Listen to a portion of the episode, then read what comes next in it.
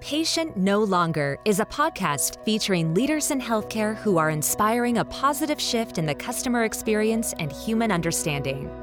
In this podcast, we interview people who are from all areas of healthcare that are impacting the healthcare consumer journey of care.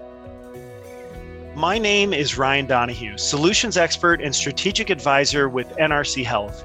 And it's a pleasure to host Patient No Longer, a podcast in search of what's new, what's next, and what makes healthcare human again. Welcome back, all of our listeners, to the latest episode of the Patient No Longer podcast. We have a very unique guest that I've had the opportunity to work with. Really excited to get this episode rolling. Today, we are joined by Jorge Torres. Hello, Jorge. Hi, Ryan. How you doing?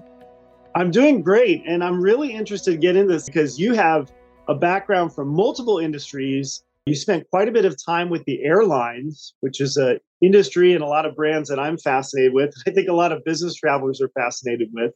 But you also have a background in mechanical and electrical engineering, and you are what they call a culture architect, which I love that phrasing. I love that title. I want to get into that more because I haven't heard that.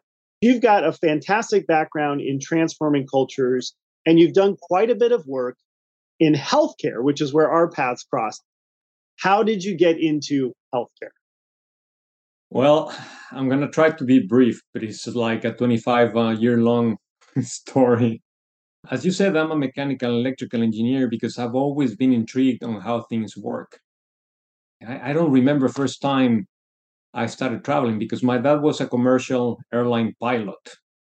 So since I have memory, I remember people talking about you know look at the japanese culture look at the american culture as if culture was part of your blood part of your dna but i challenged that because i remember in tijuana looking at people behaving really bad but that same person crossed the border to san diego and became a perfect citizen. Or an american in san diego perfect citizen crossing to tijuana and becoming a mess. So for me it was like hmm interesting. And eventually when i was doing a project i was studying uh, mechanical engineering i had a project in nissan the japanese car maker in aguascalientes in mexico. And i witnessed more than 2000 mexicans behaving like japanese. And that was a shock. Like what did the nissan do to these guys to behave like this? Because if the other 100 million mexicans behave like these 2000 mexico would be a perfect country. But it's not so I want to learn how to do it, how to make people behave the way they need to behave. And that's why after, you know, my MBA, I you know, my first job ever was programming robots in Canada. And programming a robot is pretty simple. It's one or zero. If this happens, do this, else do that. So it's binary. A robot doesn't get tired, doesn't forget, doesn't get unionized. And then after that assignment, I started managing a 300 unionized workers warehouse. And that was a shock. A very simple process, I was getting 300 different responses. That was a trigger for me. Like, I really want to learn how the Nissan guys did it. And uh, I quit that job. I moved to Chicago. I did my MBA and specialized in organizational behavior. And that's when I started getting the theory behind transformations, and change management. And after my MBA, I did a lot of consulting job, same thing, reengineering, lean, continuous improvement. But it always boiled down to making people do what they're supposed to do with the way they're supposed to do it to achieve the desired results. So that took me fast forward to the airline industry, in which I was involved in a mega merger, was the largest merger of the airlines in Latin America, 55,000 employees. And as part of this merger was first the legal integration, then the operational integration, and then the cultural integration. And for that, I was working first with a big consulting firm, McKinsey, and they recommended us to use the Disney Institute. I didn't even know that Disney had a consulting firm. so I started working with the Disney Institute I went to Orlando and I got to get trained on the Disney way of doing things. And when I was in that training and in the middle of, you know, or beneath the castles, I realized that Disney is not magical because of the castles or the princesses, but they are really good at execution. So, as a matter of fact, in their organization, the owner of culture is the COO. And while I was there, I was exposed to a book called If Disney Ran Your Hospital mm-hmm. Nine and a Half Things You Would Do Different from um, Mike Lee. And when I read that book, I was like, wow, I was amazed to see how many similarities are between healthcare and airlines. It's a highly capital intensive, people intensive, highly regulated, high risks, and very tiny margins.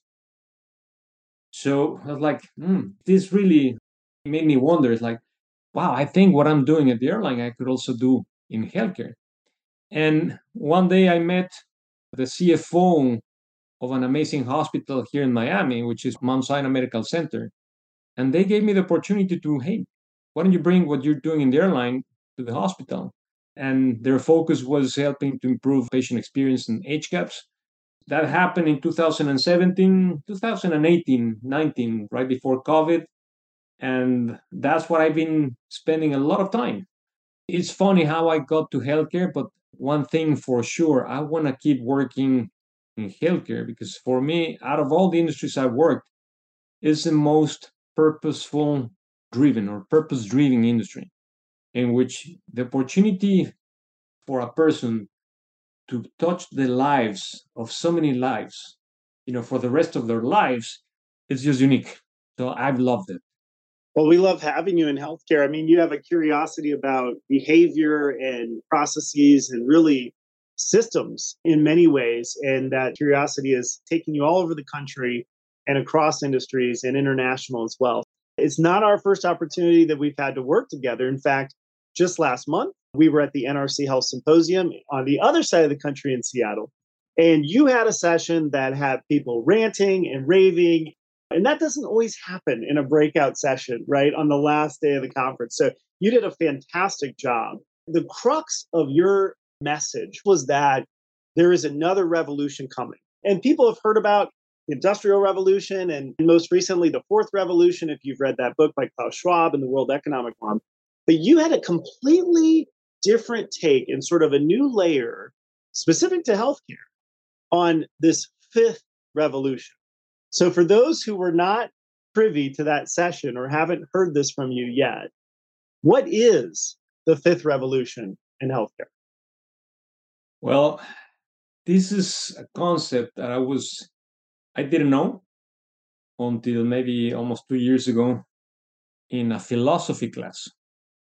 One thing I did not mention is that after my MBA and after so many years trying to also understand how people works, how people behave, instead of studying psychology, I started getting, you know, studying a master in theology. And as part of that, that master in theology, when I was in this class of philosophy, the professor brought up this concept of the fifth revolution. The first revolution, it was the mechanization around 1780 with steam power. The second revolution was with the electricity and combustion engine, we got into mass production. The third revolution, many of us lived it, which was electronic systems and computers, you know, especially automation. We are currently in the fourth revolution cyber, physical, information as a commodity, the Internet of Things. And during these 230 something years, in this timeline I'm describing, is what we call the dehumanization. Because before the first revolution, human beings had a sense of what being human was about. There was a strong sense of purpose and belonging. People had a, some idea of, hey, what's the purpose of my life? There were expected outcomes. There was time to work, you know, to eat, to be with family, to be with the community, with your friends, and time for religion, time for God, or there was time you know to prepare to sow to wait to harvest and to enjoy the fruit of your work so there was like a rhythm of life if you will But suddenly, with the first revolution, we pulled these guys from their towns and put them into big cities in front of a machine in a plant to pull a lever all day long. So we removed the sense of purpose. We started isolating people. And that only became worse throughout these many years to a point that nowadays, people, despite the digital revolution in which we thought that everyone was going to be connected with everyone in the planet, people are more isolated than ever. And by the way, it's during the first revolution and so on, that's when alcoholism, drug addiction, depression started.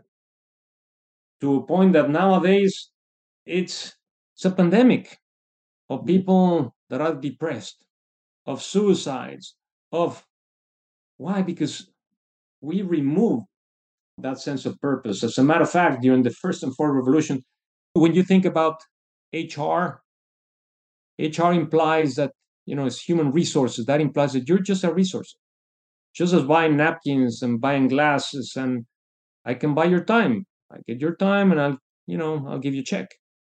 So everything is a transaction. So from being more like a purpose-driven community, and it was relationship-wise, we transform into a transactional society. And what sociologists, psychologists, and theologians believe is that nowadays people, these newer generations, are gravitating towards something that is purposeful driven. That's why you see people like if they find a dog, you know, a stray dog in the street, they go, you know, they create a GoFundMe campaign to help the little stray dog. And the air, the green uh, revolution has to do with hey, something that goes beyond myself, something that is bigger than myself, something that has a bigger purpose.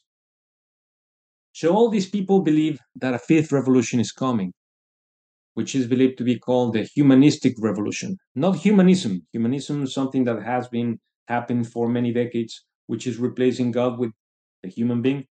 Here is just like logistics, is humanistics, is how can organizations transform from a transactional environment to relational environment.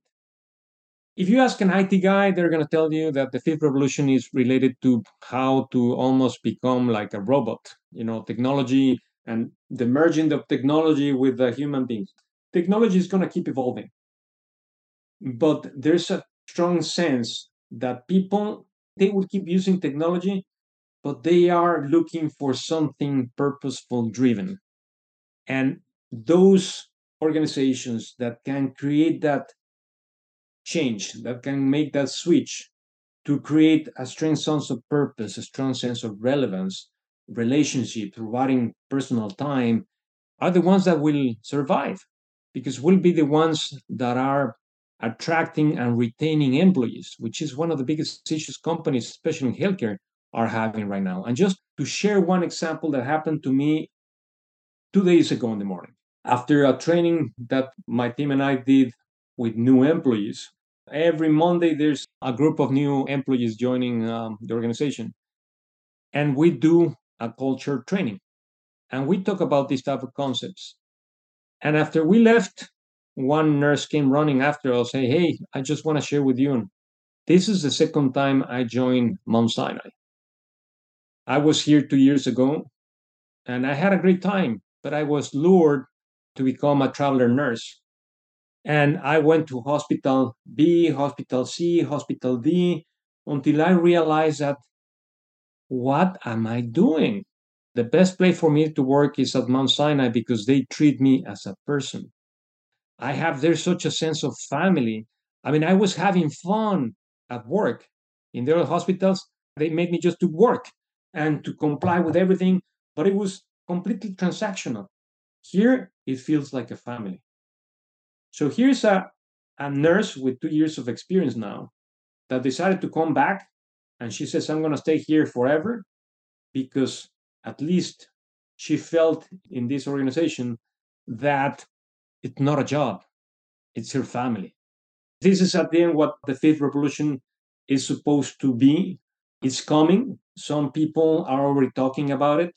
Maybe if you find an article online, it's going to be a technology related. But some other people are talking about the core of human beings have to do with what's my purpose in life. What's so powerful, Jorge, to hear you describe this, and it feels revolutionary to me. We've gone so transactional, and you've seen the result of that, and you've seen how that's caused so many of the issues of burnout and people leaving and just the workforce mess we're in. We also see it on the patient side. You know, you're familiar with the Patient No Longer book and the work that we did on the book, same namesake as the podcast. But when we did the research for that book and we're really rediscovering the heritage and the work around Harvey Picker, he observed back in World War II that people were very in tune with their patients. The physician and patient had a relationship. It was absolutely on the relational side, not the transactional side. And his argument in his work in the 70s, 80s, 90s, doing the, the Picker Symposium work, getting that started, was that we've moved completely away from that. And technology was supposed to improve that bond. And in many ways, it sort of obfuscated it and distracted us from it. I have to tell you quickly I was recently listening in on a symposium around mental health as a virtual attendee, and they were talking about these ill effects of Zoom and screens all day and not enough human to human interaction. And that was the first half of the presentation. The back half was the answer, and it centered around AI driven chatbots, robots essentially. You would have a Zoom with them for 30 minutes and you would talk about your problems. So it's like, hey, you're poisoned right now. Here's some more poison. That's not the answer. And you and I feel strongly about that. And that really drove a lot of the work that we did for the most recent symposium. For the people who dive into digital and say digital is the answer. And by the way, I'm not disputing that digital technology has done some fascinating things for healthcare and it has improved efficiencies. And, you know, the EMR has some real positives. But for the people who say, I think it's digital not the human side of this. Like, this sounds good, but how are we really going to rehumanize healthcare, as you say it? It's a tough challenge. What do you say to those folks who have a little bit of doubt about it? For me, digital is the icing of the cake, or it's an enabler of a process. It's not the process. And maybe for people that did not live what I was able to live a world without that much technology. I was born and raised when cell phones did not exist.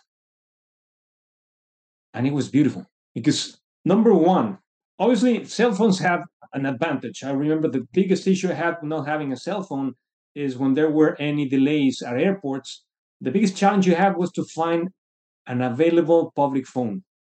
You know, sometimes for 30, 40 minutes waiting for the guys in front of you to have their conversations, for you to be able to pick up the phone and make a call to the airline to make a change in reservation.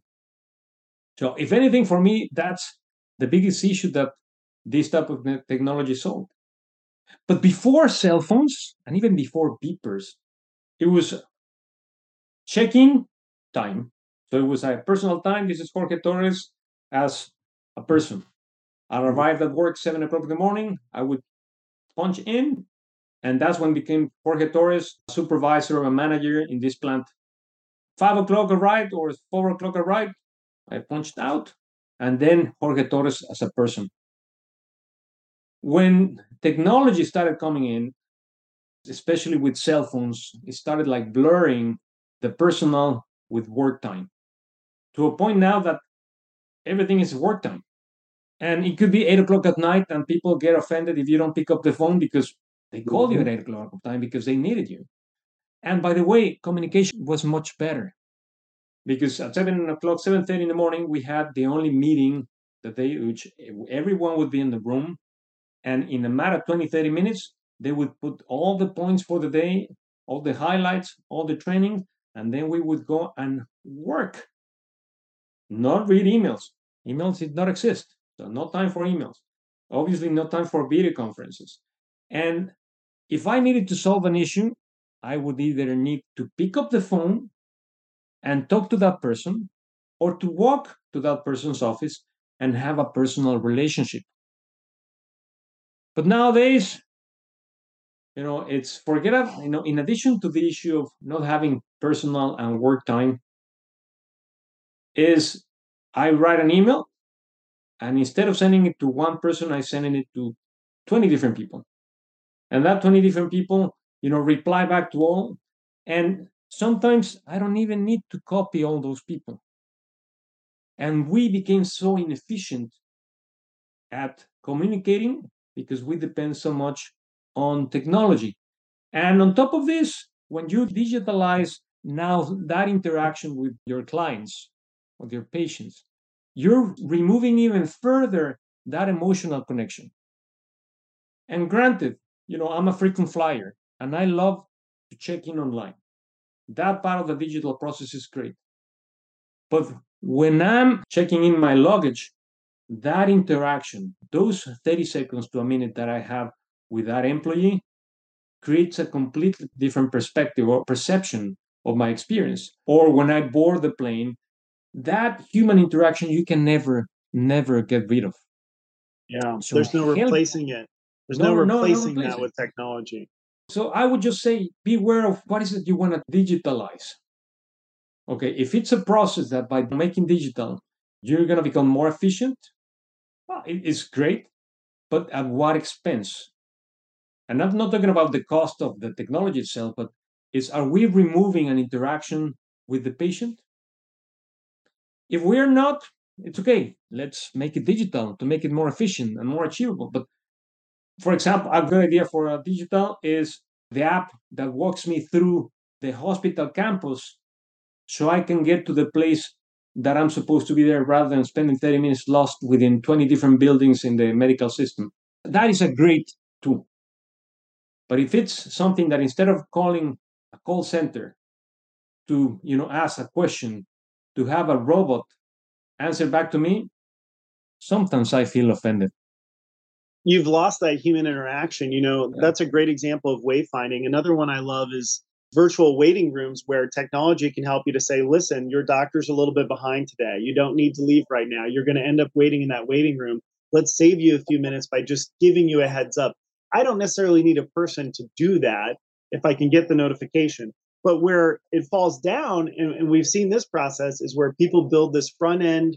Online scheduling is great, but then you're filling out all of your forms, you're kind of answering all those questions online. Okay, fine. When you get there in person, there's this expectation that you've already checked in, that you've already done all your work.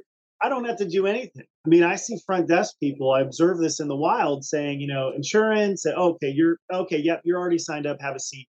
There's no interaction there. There's no relationship there because that online check-in process on my iPad the night before is really replacing that interaction. I don't want it to replace that interaction. I want it to enhance it. I want it to make it so that when I'm in person, I'm getting off on the right foot and it's going smoothly and I'm not waiting as long. There's a big difference though between replacement and enhancement. And we don't Correct. get that right in healthcare very often. I'm going to make some examples in, of the airline industry for a couple of reasons. Now, I have a lot of experience there. But also, I believe that the airline industry is like 30 to 40 years ahead of healthcare in terms of becoming efficient. Before, you know, flying was only for rich people. It was not accessible. It was really expensive. Yeah, it was a luxury. How come flying became available for everyone? Became so accessible. Despite the fact that all the costs in these 30, 40 years have kept going up. But the actual prices, real term prices, have come down by a factor of, I think, 40, 50, 60%.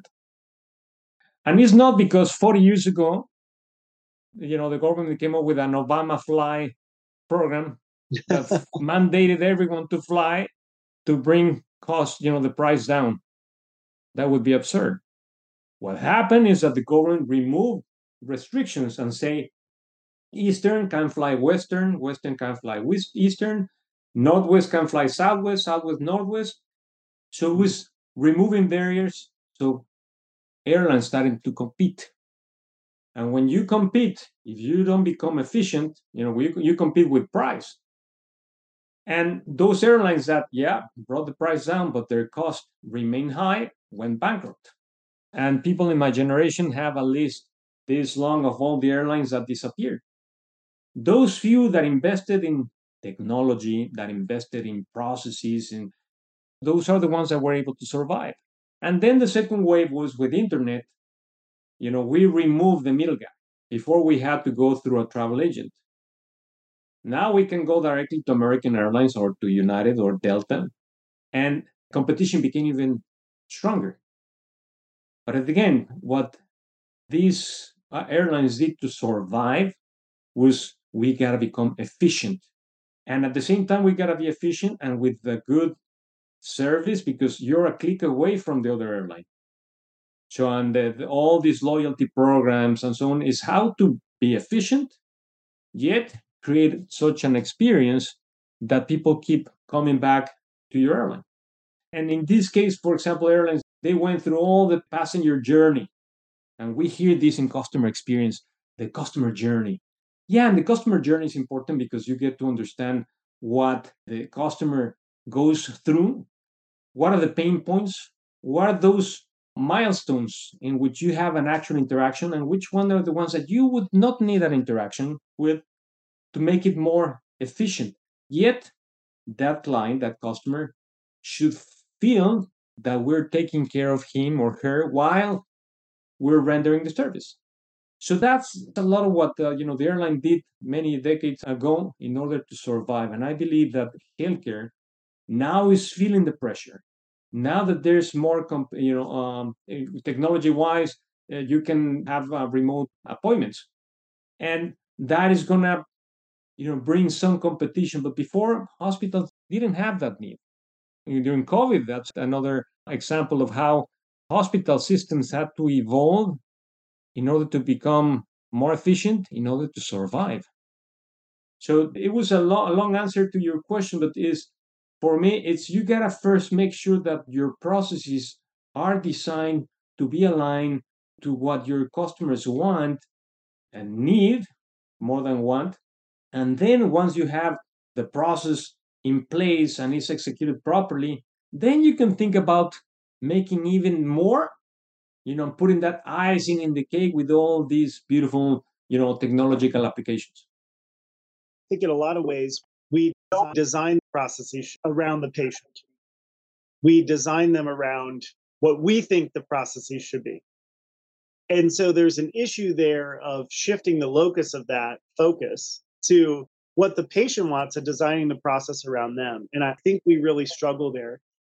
That's been a big part of our work at NRC Health is saying design the process around the patient, see what works, put that up against the system in place. I think you do such a beautiful job of looking at the entire system and seeing it for what it is and, and seeing the big picture and then getting into the details. I think sometimes we start at the details and work our way out and realize we got it wrong. You and I have had several conversations about our data, about human understanding. That was part of your approach at Symposium. And we look at that as start at that individual level, that unique person. There's no one else like them, and build and design around that. That's a big change for a lot of people, but we think it's a foundational piece. You agree as well. But you sort of define that work as gaps. And I love the work that you do around identifying gaps and what the gaps are. Can you talk a little bit about that? You even have a gap zero that we talked yeah. about at Symposium, which I had never heard that phrasing before. Can you talk a little bit about when people want to get to who they serve and have that be their genesis of their work and the design of their processes? How do they do that and what stands in their way? Magic happens when perception is better than the expectation when you're expecting five and you get seven, it's like, wow. But if you're expecting 10 and you get eight, like, uh. But in order to create that magic, you need to start by understanding who's your customer. Or you can even change that to employee or any stakeholder. You know, do we know what they want and what they actually need? They might want A, but in reality, they need B or C. And this is where nowadays you see a lot of companies spending a lot of time, you know, doing these customer journeys and the employee journey to understand what are those expectations. And hopefully, most organizations are doing that Hey, hey, we have different type of patients or different type of employees, different type, of, and the needs and wants are different depending on the type of client that we have. Well, we need to have that clear because once that's clear, we can go ahead and design processes and assign resources to meet those expectations. If you go to a Disney park and you have the expectation of getting in Space Mountain five times during the morning, guess what? They are expert at aligning expectations. Say, hey, the line is 150 minutes. Whether you like it or not, it is what it is. And they post it like you know big numbers, say 150 minutes wait time. But at least they aligned the expectation. They gave you the option of not getting in, or the fast pass, or if you're gonna spend 150 minutes online, they're gonna entertain you during the queue, during the line. So the 150 minutes felt more like 30 minutes. But in order for to create that, you need to understand the customer expectation. And if those expectations cannot be met, what are the mechanisms that you're gonna have to align and mitigate the fact that it's physically impossible, you know, meet this. Like an, an ED, you know, in this massive ED, the expectation of a patient was, I want to see a doctor now. So wait time, zero seconds. That is economically unfeasible. You cannot have physicians just standing by the door waiting for a patient to show up. But what we do is, hey, a nurse will see you now, a doctor will see you in 10 minutes. And we deliver, we design the process for a nurse to immediately, actually, is a PCT, the one, you know, a nurse assistant, the one that is readily available to receive this patient immediately.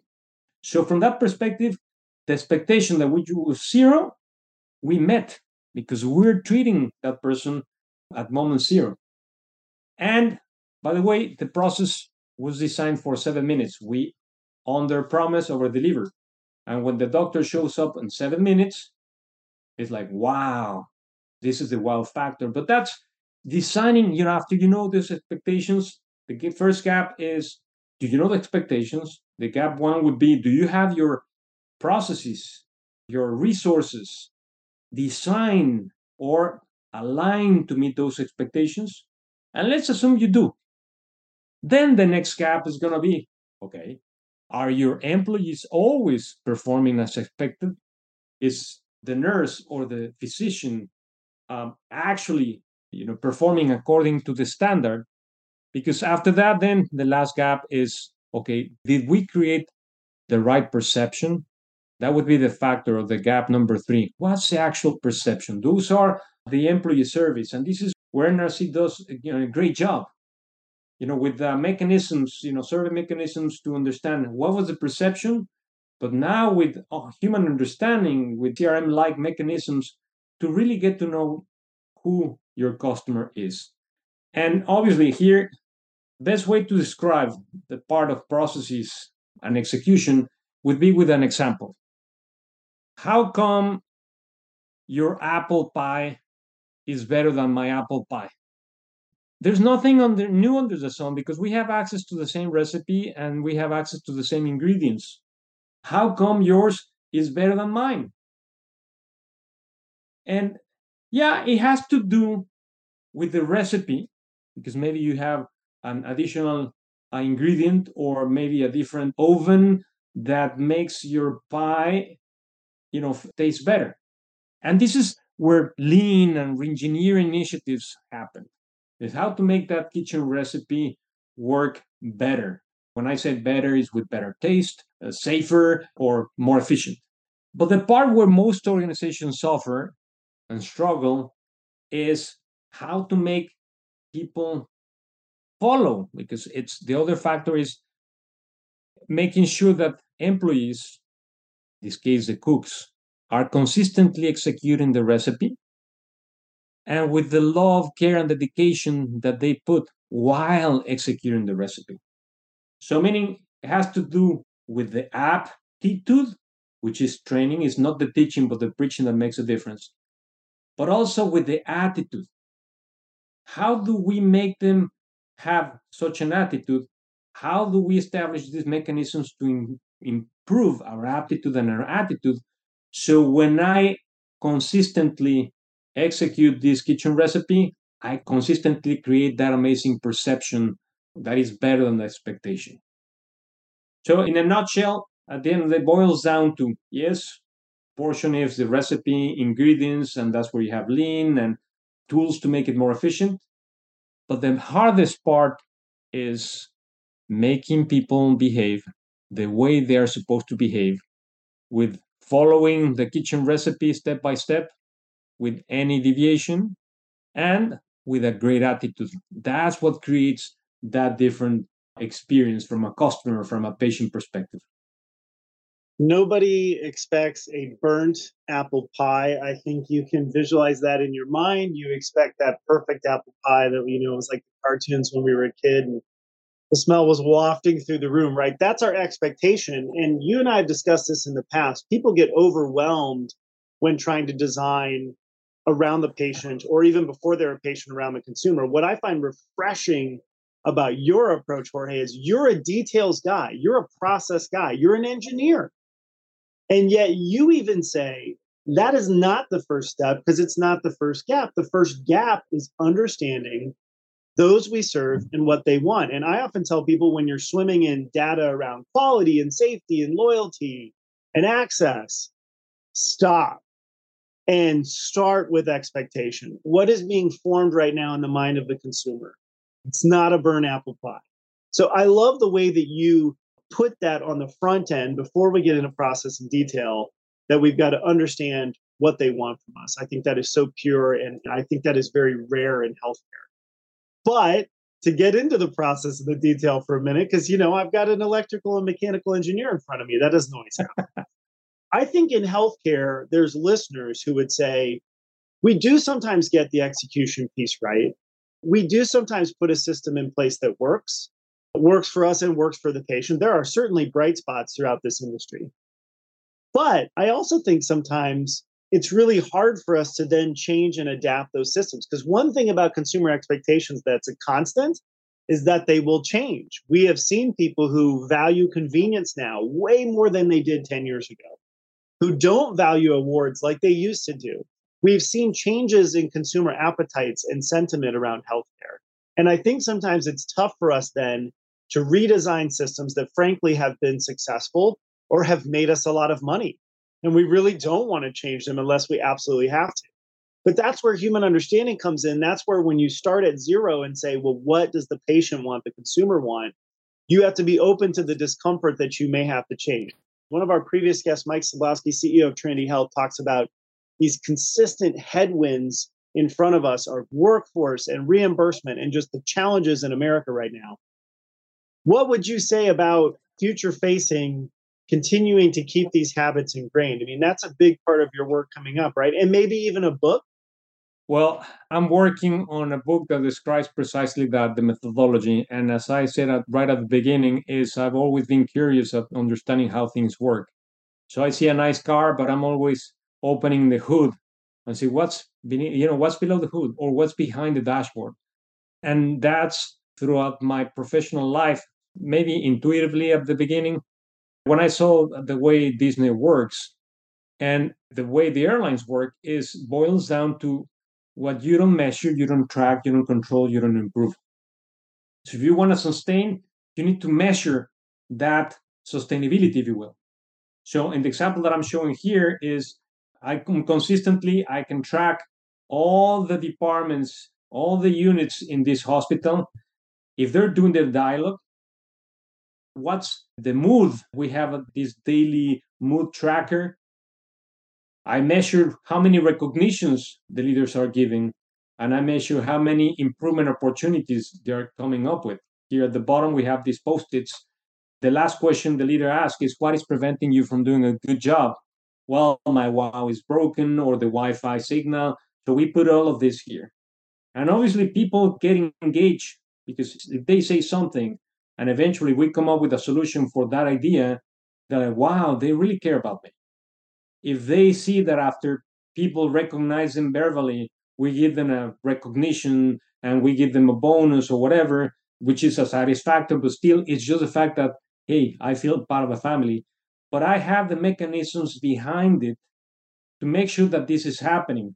Same thing with process confirmation. I know which employee is improving, which employee is not necessarily improving, which leader is not rating, you know, not coaching very well or not. And at the end of the day, to take a decision, you have to be based on data. And more than data and information, NRC is amazing with that. But here's how can I have information about my employees' behaviors? It's through mechanisms like this where I can see the compliance and the adherence of the different behaviors. And I can know exactly out of the 350 behaviors that we have on the floor, these are the two or three that people are having difficulties, like the making sure that they pull the curtain. As simple as simple as that. I can track it here because we're observing and saying, hey, that's something we need to reinforce. And where we will reinforce it in this dialogue, which is an amazing preaching mechanism, because it's not the teaching, but the preaching. And although we repeat and repeat and repeat, maybe this lady has seen it for 150,000 times, but these two girls are new. So the only way to make sure that in a matter of few weeks, maybe three, four weeks, these new nurses are at the same level of a really seasoned one is through teaching and preaching and preaching and through personal one-on-one coaching. So this is the way, the only way for you to sustain it and to avoid, and I have it, this is the roller coaster you were describing of we go, we train, we lead that unit and they forget. And then we need to come back and retrain. And this is an ongoing roller coaster. If we have these mechanisms, we work consistently, consistently and persistently, teaching, reteaching, and on a group basis and on a personal basis, you prevent your operations from falling and you keep your the sustainability of your results. Well, and the sustainability too is it's based on the human level and it's based on the experience as an employee, for example. But employees change. We have seen that over the last year with the great resignation, right? Some of our workforce has completely shifted out and there's new people coming in. So I love that example of the process uh, can get those people up to speed, but also people who've been here 10 years forget things. I think that's a very authentic part of this that sometimes we don't we don't account for in our processes. And so it allows people who are new or old to recapture what they're here for, to relearn some behaviors if they need to, and to keep that performance going. And yet the model's not too rigid to where it can't change based on the expectations of those we serve, which gets back down to the people level. I love that. I think that makes a ton of sense. And we're going to continue to uh, stay connected with you as you finish this book around performance habit and continue our work together on human understanding. You've obviously got a breadth of experience, you've been all over the place, but go back in time to sort of your first day starting forward. Now, pretend you're running into that individual in an elevator and tell them what would you want them to know on day one of their journey through this winding path? Well, I think one of the key ones that comes up to my mind right now is that a transformation is not possible if you try to cascade it down. Cascading down stuff does not work. And unfortunately, we tend to do that because it's, this person tells this person, with this person, with the hope that everything permeates back to uh, permeates down to everyone in the organization. Guess what? maybe a fraction, two, three percent of what someone said at the top reaches the front line. So do not plan a transformation, do not plan any change like this top down. Have mm-hmm. to be bottom up, like bubbles. Bubbles go up. That's the only way that to do it. And all I think one of the key reasons why uh, we've been really successful at these transformations is because we work on the front line. We decide, okay, we want to transform this hospital. We pick the most problematic department, the most emblematic one, and we work directly with the nurses or with the checking agents if I'm in the airline or if we are in any other industry with that front line and frontline leadership. Mm. Because it's really easy. Number one, they recognize that you're humble enough to accept that you don't know. You think you know, but in reality, you have no clue. It is those people that have been doing it forever that know what needs to happen. They have the best ideas. The thing is that those ideas don't bubble up because there's no mechanisms for it. But if you arrive with that being humble enough and start working with them and with the first uh, leadership level could be a supervisor could be a charge nurse could be a team leader and show them and tweak the things same things they are already doing potentially just tweak them to improve them and for them to see that hey this is they're here actually to help us out they suddenly you know consider you as part of the team and the change happens in a matter of few weeks. And what happens with the other units with other departments they're like wow i like what they're doing. Once the needles start moving it's like i also want it. So they buy in and they start talking about it and starts like spreading out. And what happens to the next layer above they look down it's like what is happening? Mm, i want to listen. I want it too. So the trickle up of this is the best uh, thing that can happen because by the time that it arrives to a level that there's always a layer that is kind of a showstopper. Mm-hmm. Once it reaches that showstopper level, it's too late to stop it or to influence it in the way that that person would normally do. And that's the main advice I would give is always do a bottom up approach. Well, I love that answer. You kept it to an elevator ride, but maybe one of the higher rises in Miami, but you have those there, so that's fine. I would have had trouble in Nebraska. But I love what you're saying because that bubble up strategy, it starts at the individual level, which is where so much of this comes down to. But it allows it to spread and spread to other teams and create this groundswell versus top down from the corporate level trying to dictate what we need to do. And again, it creates organizational change, which is the goal in the end. This has been fantastic, Jorge. You've been a great guest to talk to. You have such a unique view and such a great outsider view of this. So we will keep this discussion going. Uh, we'll post your information as well as we upload this episode if people want to get in touch with you, but you'll be staying close to the, the NRC mm-hmm. Health family. So I just thank you so much for being on Patient No Longer today. Thank you so much for inviting me. It was a pleasure and looking forward to continue the discussion.